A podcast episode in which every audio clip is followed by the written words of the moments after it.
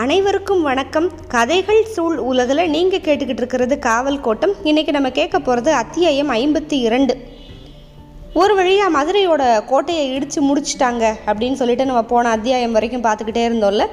இந்த அத்தியாயம் எது அப்படின்னா கலெக்டர் பிளாக்பர்னை வந்து ஒரு டைரி மாதிரி எழுதுகிறாரு அந்த வடிவில் தான் இந்த அத்தியாயம் இருக்குது என்னைக்கு எழுதுகிறாரு அப்படின்னா மார்ச் முப்பத்தி ஒன்று ஆயிரத்தி எண்ணூற்றி நாற்பத்தி ஏழில். இன்னைக்கு மாலை என்னை வழி அனுப்பி வைக்கிறதுக்கான விழா என்னோட செயல்களை பாராட்டி என்னோட நினைவாக என்னென்னைக்கும் இருக்கக்கூடிய விளக்கு கம்பம் அதில் வந்து விளக்கேற்றி வைக்கிற நிகழ்ச்சியை விசுவாசமான மதுரை மக்கள் ஏற்பாடு பண்ணியிருக்காங்க. நான் இத்தனை வருஷ காலம் கலெக்டராக பணியாற்றின இந்த மதுரை மாநகரை விட்டு இன்னைக்கு விடை வாங்க போகிறேன் இந்த நகரம் மேம்படுத்த நிர்வாக அமைப்புகளை ஒழுங்குபடுத்த தொடர்ந்து பல முயற்சிகளை எடுத்துக்கிட்டு வந்தேன். அதில் நிறைய விஷயத்தை நான் செஞ்சு முடிச்சிருக்கேன். ரொம்ப குறுகலான வீதிகளையும் நெருக்கமான தெருக்களையும் வச்சுருந்தது மதுரை. இந்த நகரத்தோட தெருக்கள் எல்லாமே போக்குவரத்துக்கு ரொம்ப சிரமம் கொடுக்குற மாதிரி தான் இருந்துச்சு. அதனால் அதை ஒழுங்குபடுத்தினேன். நகர் விரிவடைகிறதுக்கு பெரிய தடையாக இருந்தது கோட்டை கொத்தளங்கள். முதல்ல கோட்டை சுவர்களில் கூடுதலாக ஆறு வாசல்கள் அமைக்கிற அளவுக்கு இடித்தா போதும் அப்படின்னு தான் திட்டம் போட்டேன். அதுக்கப்புறம் தான் முழுமையாக எடுத்துடலாம் அப்படிங்கிற முடிவுக்கு வந்து அதை செயல்படுத்தினேன். அகழிகளை மூடி பயன்பாட்டுக்கு உரிய இடமாக மாற்றினேன் கோயிலை சுற்றி சதுர வடிவில் ஏற்கனவே இருந்த வீதிகளை இப்போ நல்லா முறையாக அகலப்படுத்தினேன். நான்காவது வீதி கோட்டை சுவர் இடிக்கப்பட்ட போதுலேயும் ஐந்தாவது வீதி கோட்டைக்கு வெளி வீதியில் இருக்கிற மாதிரி நான் வந்து வடிவமைச்சிருக்கேன். நான் கோட்டையை எடுக்க சொன்னதுனால சிலருக்கு என் மேலே பயங்கர கோவம்.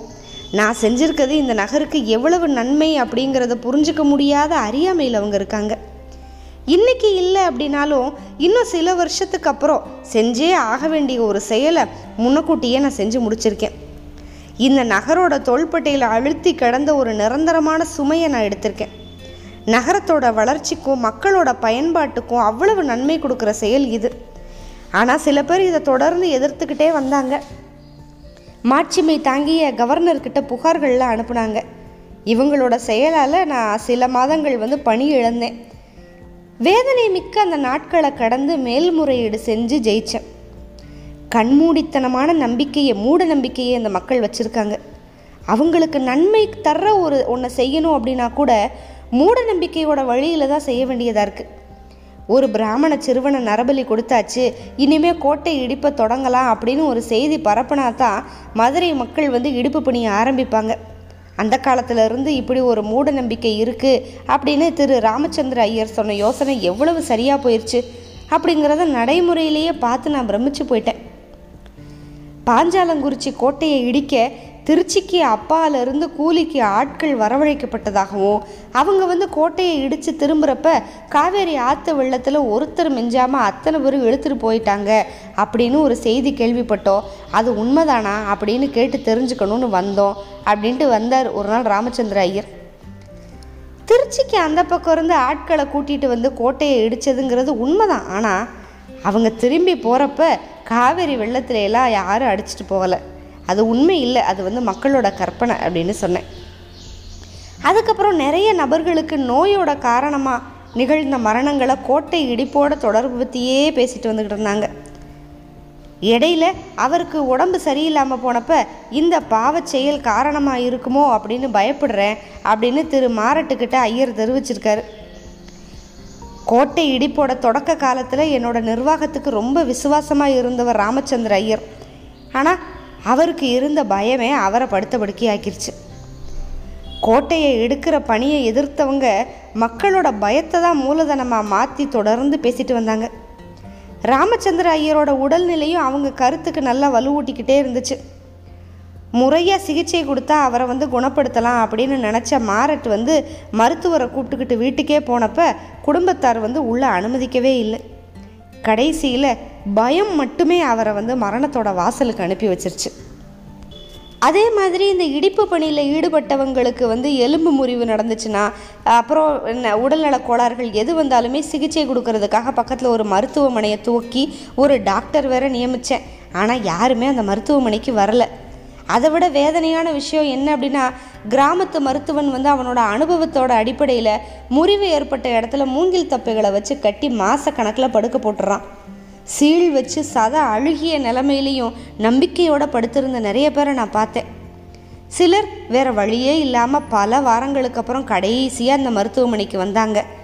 அதே மாதிரி ரெண்டே கத்தி மட்டும்தான் வச்சுருக்கான் இந்த நாவிதன். எந்த கட்டியையும் நிதானிக்காமல் கீறிடுறான் அவன் வச்சுருக்கிற அந்த ரெண்டு கத்தியை வச்சு. அவனோட முரட்டு சுபாவமே சின்ன கட்டியை கூட பெரிய புண்ணாக்கி சில நேரம் நோயாளியை வந்து மரணத்துக்கு கூட்டிகிட்டு போயிடுது. இந்த நாட்டு வைத்தியர்களை தாண்டி நவீன மருத்துவமனையை நோக்கி வர்ற அறிவை இந்த நகர் செல்வந்தர்கள் கூட இன்னும் பெறல. இந்த பழமையான நகரோட வடிவமைப்பில் சில ஒழுங்குபடுத்துதல் பணியும் நான் செஞ்சுருக்கேன்.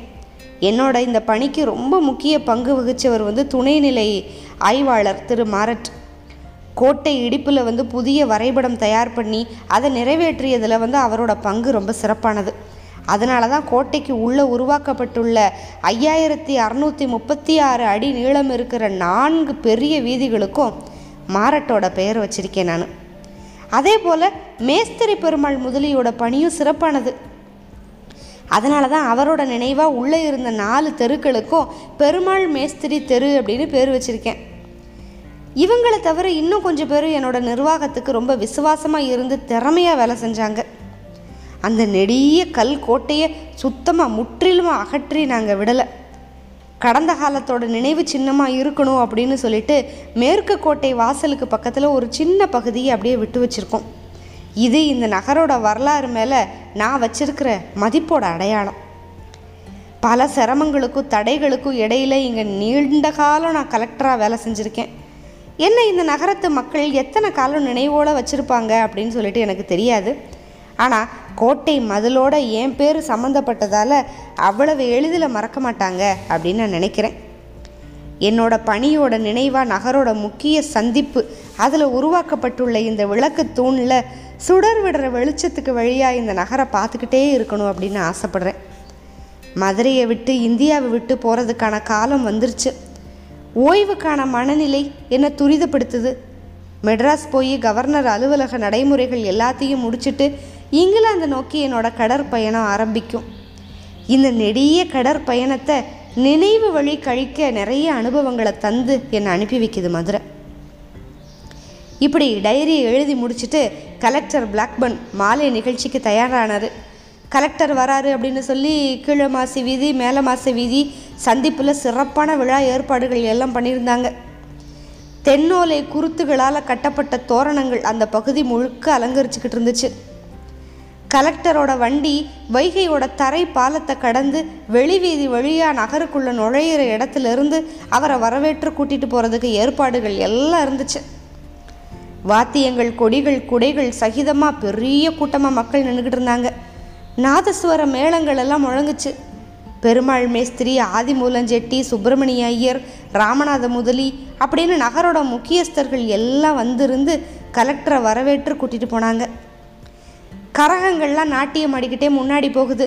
மேலே முழக்கங்களுக்கு நடுவில் கலெக்டரோட வண்டி வந்துக்கிட்டு இருக்கு.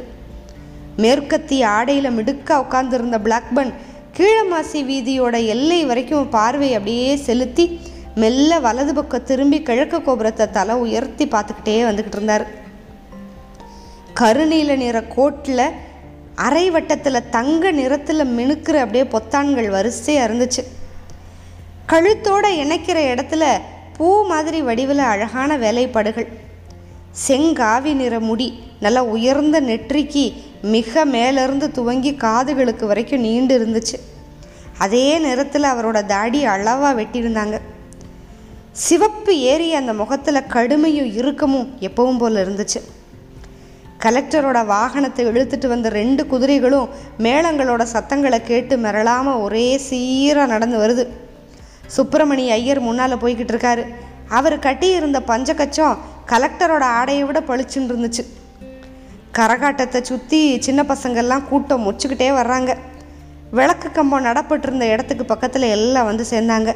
பொழுது மங்கிருச்சு. அதனால சுற்றி தீவட்டியும் வண்ண விளக்குகளும். போட்டிருந்த மாலைகள் எதையுமே கழட்டாமல் நாற்காலியில் உட்கார்ந்துருந்தார் கலெக்டர். நாதஸ்வர இசை சுத்தி கலெக்டரோட முகத்தை நேரில் பார்த்து மரியாதை செய்யணும் அப்படின்னு நினச்சவங்க எல்லாம் கூட்டத்துக்குள்ளே முண்டி அடித்து வந்துக்கிட்டே இருந்தாங்க. மைதானம் மாதிரி இருந்த அந்த பெரிய வெளி நிரம்பி வழியுது. வரவேற்பு கொடுக்க வந்த ரெண்டு கோயில் யானைகளும் மேற்கு ஓரத்தில் நிற்கிது முக்கியஸ்தர்களுக்கான நாற்காலியில் பணக்காரவங்கெல்லாம் உட்காந்துருந்தாங்க கோவில் பட்டர்கள் வந்து இந்த நிகழ்ச்சியை புறக்கணித்து வெளிப்படையாக நின்றுக்கிட்டு இருந்தாங்க. அவங்கள பார்த்தாலே தெரிஞ்சுது. அது ஏன் அப்படிங்கிறதும் அத்தனை பேருக்கும் தெரியும். கூட்டத்தில் நிறைய பேர் நிறைய மாதிரி பேசிக்கிட்டாங்க. மீனாட்சி அம்மன் கோவில் நிர்வாகத்தை ஒழுங்குபடுத்தி ஒரு நிர்வாக குழுவை அமைச்சது தான் இவர் செஞ்சதுலேயே மிகச் சிறப்பான பணி. இந்த பணிக்காக இவரை வந்து என்னென்னைக்கும் மதுரை மக்கள் ஞாபகத்தில் வச்சுருப்பாங்க அப்படின்னு பெருமையாக பேசிக்கிட்டாங்க. தான் புதுசாக உருவாக்கின வீதிகளுக்கு அதிகாரி மேரட்டோட பெயரையும் பெருமாள் மேஸ்திரியோட பெயரையும் தான் வச்சிருக்காரே தவிர அவரோட பெயரை அவர் வச்சுக்கல. இந்த பெருந்தன்மை வேற யாருக்கு வரும்? அப்படின்னு சிலர் வியப்பாக பேசிக்கிட்டாங்க. இந்த பாரம்பரிய நகரை சுற்றி கம்பீரமாக நின்றுக்கிட்டு இருந்த கோட்டை சுவர் முழுசையும் அழிச்சு ஒழிக்கிறதவே நோக்கமாக வச்சு இவன் செயல்பட்டான். இவன் ஒளிஞ்சாதான் இந்த நகரை உருப்படும். இந்த சாபம் இவன் எங்கே போனாலும் இவனை விடாது அப்படின்னு சிலர் சாபம் கொடுத்தாங்க. காற்று வீசினதுனால தீவெட்டிகள் எல்லாம் பதற்றமாக எரிஞ்சது. மாலை மரியாதைகள் எல்லாம் முடிவுக்கு வந்ததும் ஆட்டமும் மேளமும் நின்றுச்சு இங்கிலாந்திலிருந்து கப்பலில் கொண்டு வரப்பட்ட விளக்கு கம்பம் அப்படின்னு அதோட கம்பீரத்தையும் அழகையும் வியந்து பேசிக்கிட்டு இருந்தாங்க. அந்த கூட்டத்தை கொஞ்சம் விலக சொல்லி மரச்சாரத்தோட படிக்கட்டுகள் வழியாக மேலே ஏ- மேலே ஏறினார் சுப்பிரமணிய ஐயர். கோவிலிருந்து கொண்டு வரப்பட்ட எண்ணெய் குடுவை அவர்கிட்ட கொடுத்தாங்க. நான்கு பக்க விளக்குலேயும் எண்ணெய் ஊற்றி திரி போட்டு தயார் நிலையில் வச்சுட்டு கீழே இறங்கினார். அதுக்கப்புறம் மேலே ஏறின பிளாக்பன் ஒவ்வொரு திரியாக சுடரை ஏற்றி வச்சார். அத்தனை பேரும் ஆரவாரம் செஞ்சாங்க மேளங்கள் முழங்குச்சு. நெருப்பு அணைஞ்சிராம இருக்கணும் அப்படின்னு கண்ணாடி கூட அந்த விளக்குக்கு மேலே பொருத்துனாங்க. இரும்புனால் வார்க்கப்பட்ட அழகான வேலைப்பாடுகளால் ஆன இந்த விளக்கு தூண் மேலே சுடர் பிரகாசிக்க வெளிச்சம் இப்போ நாலு திசையிலையும் கசிஞ்சு பரவுச்சு. பிளாக்பர்னோட முகத்தில் ஒரு மெல்லிய புன்னகை. விளக்கு தூணுக்கு கீழே வைக்கப்பட்டிருந்த கல்வெட்டில் மதுரை மக்களின் நண்பன் அப்படின்னு பொறிக்கப்பட்டிருந்த வாசகத்தை அவர் கண்கள் ரொம்ப நேரம் பார்த்துக்கிட்டே இருந்துச்சு. பிளாக்பர்ன் இப்போ மிகப்பெரிய ஒரு வேலையை செஞ்சு முடிச்சுட்டு இங்கிலாந்துக்கு திரும்பி போகிறாரு அந்த விளக்கு தூண் இன்னமும் மதுரையில் இருக்குது அப்படிங்கிறது நமக்கு எல்லாத்துக்குமே தெரியும். மாரட்டு வீதிகள் பெருமாள் மேஸ்திரி வீதி இது எல்லாமே நமக்கு தெரிஞ்ச விஷயங்கள் தான். மதுரை மக்கள் எப்படி வரலாறை ஞாபகம் வச்சுருக்காங்க அப்படிங்கிறது இது மூலமாக நம்மளுக்கு தெரியுது. சரி இனி பிளாக்பேனுக்கு அப்புறம் வேறு எந்தெந்த கலெக்டர்கள் வரப்போகிறாங்க என்ன மாதிரி விதவிதமான வேலைகள்லாம் நடக்க போகுது? இது எல்லாத்தையும் நம்ம வர்ற அத்தியாயங்களில் பார்க்கலாம். காத்துக்கிட்டுருங்க மிக்க நன்றி. வணக்கம்.